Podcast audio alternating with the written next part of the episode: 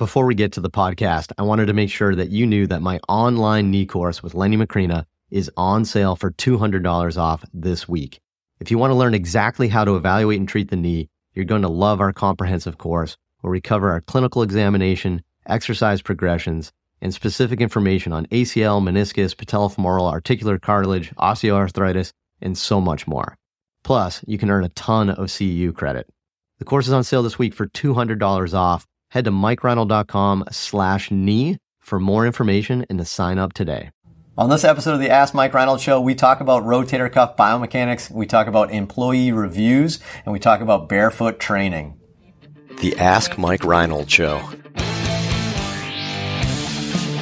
Helping people feel better, move better, and perform better.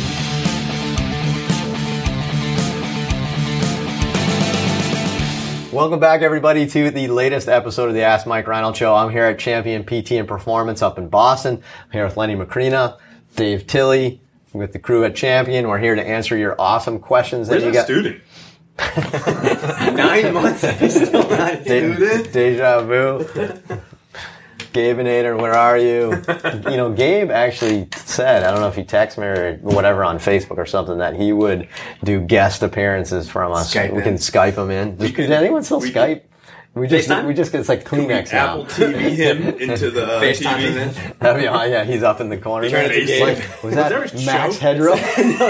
It's like the Wizard of Oz. Do you even know what Max Headroom is? Is it Max Headroom? Yeah, I think something like that. It was like Or, uh, 1982 Pepsi commercial. Oh, Pee Wee's Big Advent, Pee Wee's Playhouse with the the the dude that Someone was in stole my the, bag. uh, Mecha like a high, Mecha Heiny ho. yeah, Someone stole my just the head. All right, do we have questions? Let's just get right to the questions Right. after all of our nonsense. So, awesome. All right, so let's see who's going to read the questions this time. Ready? We don't have a good gonna go all the way vibe. around. I don't think so. Don't lose a lot. Oh. it's like rigged. it's clearly it only makes seventy five percent of its. All right. Patrick from Sweden. Hi, guys. Thanks for the information and entertaining podcast. Could you shed some light on which of the muscles of the rotator cuff that acts to prevent anterior translation of the humeral head, the infraspinatus, subscap, etc.? Some research seems to indicate that the cuff is direction specific and that the infraspinatus prevents humeral anterior and superior translation during flexion. However, other people talk about the importance of the subscap in reducing anterior translation. For example, Shirley Sahrmann. What are your thoughts? First off, I love it. Uh, we have a rotator cuff biomechanical question. I love it. It's like I, that's that's uh, that's like I love that stuff. Neurobiomechanical. All right, so to paraphrase your question, let's we kind of start with. So I, I, I would say your question is, what's the role of the rotator cuff in stabilizing the glenohumeral joint? And there's some discrepancies out there in people's theories and research and stuff that um, perhaps, let's say, anterior translation, perhaps the posterior cuff, like the infra- infraspinatus, helps prevent anterior translation, while other people say the anterior cuff, the subscap, helps prevent anterior translation. Uh, I think there's probably discrepancy in the research on both sides because they both do, right? You know, like ding, ding, ding, congrats, they both do. Uh, so they probably both do it through different mechanisms, though. So the posterior cuff, yes, if you if your posterior cuff contracts, it's gonna it's gonna you know try to glide you posteriorly and have you rotate a little bit more posterior. So yes, the posterior cuff is gonna help stabilize that mechanically. In the front, though, your subscap acts acts as like a buttress, so that way you can't go forward. When you contract it, obviously, it, it becomes harder to translate anteriorly because your subscap um, um, tightens up. But that being said, the thing nobody ever really talks about is that your rotator cuff blends into your capsular tissue. They're not like two distinct structures where you can stick your finger in there and like just like move them up or up and down. They're not distinct structures. So when you contract your subscap, you're also kind of pulling on the capsule a little bit and tightening up the capsule. And you can argue the same thing with the infraspinatus. So uh, you know, don't forget they both act together to keep it centered as well. Right, it's not happening in isolation. Yeah, so it's just like- how we're visualizing it. Yeah, so I think all of these mechanisms, all the things we're saying are in isolation, like Lenny said, that's perfect. When in reality, nothing works in isolation, it all works together, and it's the whole, Synergy. yeah, it's the whole synergistic synergy of the synergistic items, Nailed it. neurobiomechanical. Right, exactly. So, uh, yeah, so that, I mean, I, to me, I think that's uh, that's why there's some conflicting theories. I don't know if they're even if anyone's ever said their theories was the end all be all. Like even like Shirley said that. Like it's probably like, hey, this is just one concept for that, right? So Yeah. I think that's why we're such you know fans of doing equal amount of strength work as dynamics do. We get train the cuff to work together. So we hammer people on high level dynamic stability because they need it. It's not just about like getting one or the other to be the showstopper. Yeah, do it all. Right. Love it. Cool. All right, Katie from Maryland. Hi, Mike. I love your podcast. I'm so happy that Dave Tilley has joined your group. Oh, thank you. She really said that, or you add I that? swear to God. I totally fudged this. I make, made the computer turn to him. I, I wouldn't have read that if I was you. Skip that. Uh, I lost my place now. I'm a former gymnast and a PT slash ATC who works with gymnasts. Anyway, my question is about how you handle or what you've seen to be effective with your staff yearly reviews, incentives for raises, etc. Furthermore, do you have any good business slash admin type courses you recommend to improve all the things in a PT practice that are not based on your actual physical therapy skills? Nice. Okay, so good business question. So first off, if, if you haven't figured this out yet, if you mention Dave Tilley in your question, it's like guaranteed you get on the show. So wa- watch watch, watch the next like like all the dozen. If, if we get a question that says I love Dave Tilley, how do we leave it out? That's not fair to you. So we Do all of them say, "Hey, Mike, I we, love you"? do we do that? No, none of them do. They all say we love Dave. Thank you, Katie. So we do it for for Dave. This is not a this is not a me versus you. This is a team thing. But yeah, you say I love Dave Tilley, and we're putting your Teamwork question on makes the the dream work, So right? absolutely. So we all love Dave Tilley. To answer your question. Thanks, guys. So um, uh, so business wise, so ask a question? um, I don't. Len, you want to take the question on uh, what do we do for staff uh, yearly reviews? We do well. We don't do yearly reviews. We we've been doing quarterly reviews. We try to. Dave's like, uh, I've been here- I've been here six months. working on that right Yeah, now. we're, about yeah, getting we're having, we, we, we have a draft on here. Yeah, we, we take a different approach. So we modified our review process. We, I mean, we do an ongoing chat with our employees and just keep everybody up to speed, make sure everybody's happy. But a formal thing we do quarterly where we have a, a very one page, you know, it's an ordinal scale or nominal scale, whatever. And it's, it's, we rate certain things that we, we feel are important for the company. We describe some stuff and then we set some, a few goals for the up and coming quarter or whatever time frame we're looking at. So we, we tend to be a little more, um, I don't want to say aggressive, but we just try to stay on top of things. I think that's kind of a common theme of what we do here. We try not to let things get too far ahead of itself. And then it becomes this yearly, oh no, we got to talk about stuff that happened a long time ago. So we try to stay on top true. of things and, uh, you know, keep it real and then really have a formal discussion, formally informal quarterly.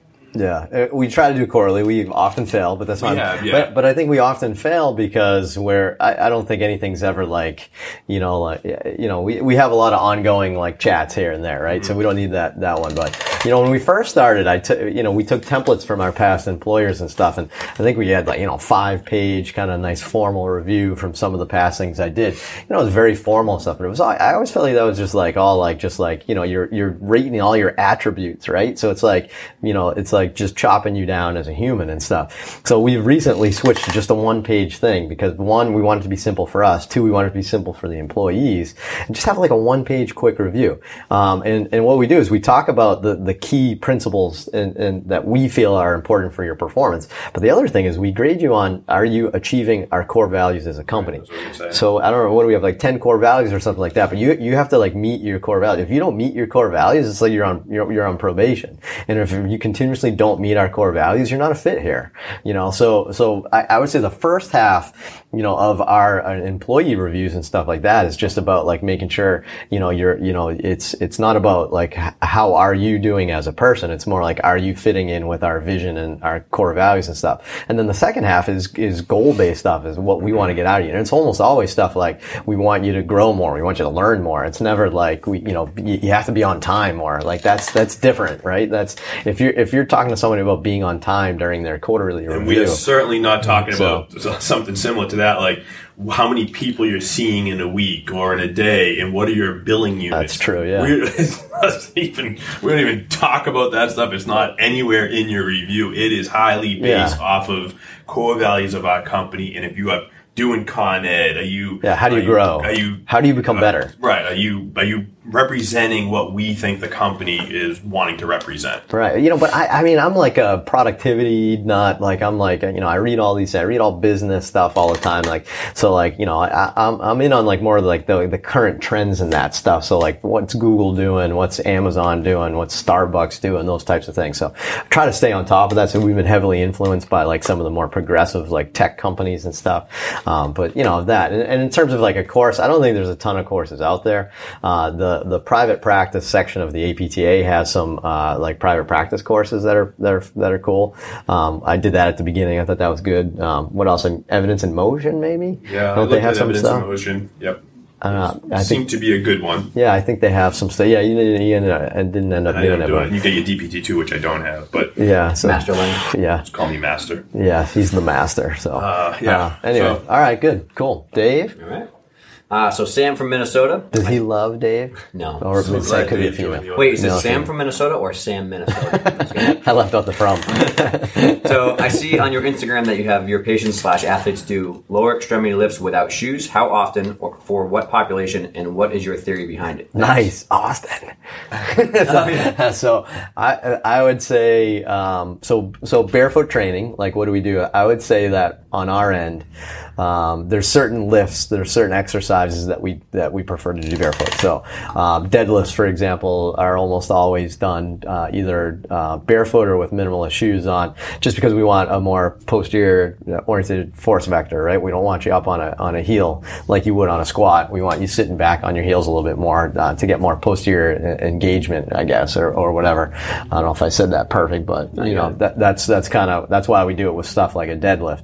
Um, uh, we do a lot of our warm ups barefoot just because we're, we, we want to get you know we, we want people to be barefoot sometimes. We want you to be um, you know working on your foot intrinsics. Um, we don't do a lot of lifts other than the deadlift barefoot, you know. But there's times you know we may do a kettlebell swing or something if you're working on a posterior again en- engagement type thing. We might do that. Uh, but I would say if if if it's a lot more than that, it's just sometimes uh, some of our knucklehead patients uh, wear flip flops in the summer, and uh, that's uh, they uh, we get them out in the gym to do a couple of rehab exercises, and they're barefoot, and it kills me. But um, Yeah, I don't know if it's a Austin. proprioceptive thing too. It feeling the ground with your with your Right. feet, Sensory feedback. just the feedback, be able to push through the ground versus is what you kind of All my gymnasts do it. Yeah. Feet just Yeah. because of gymnastics. I, I, I, I personally go barefoot during like my warm up and stuff, and you know, just that those types of things.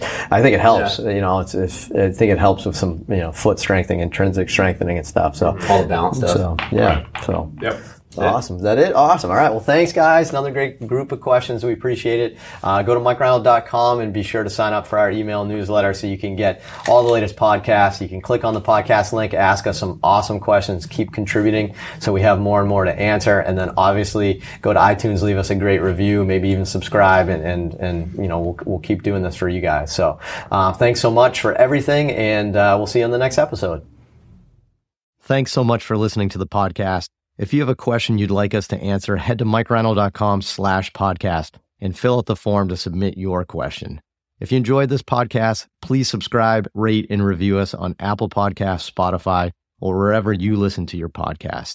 And please share this with your friends to help spread the word. It would really mean so much to us.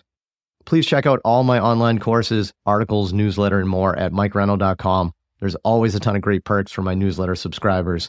And be sure to check for my other podcast, the Sports Physical Therapy Podcast, where I go deep into topics and interview leaders within our field. See you on the next episode.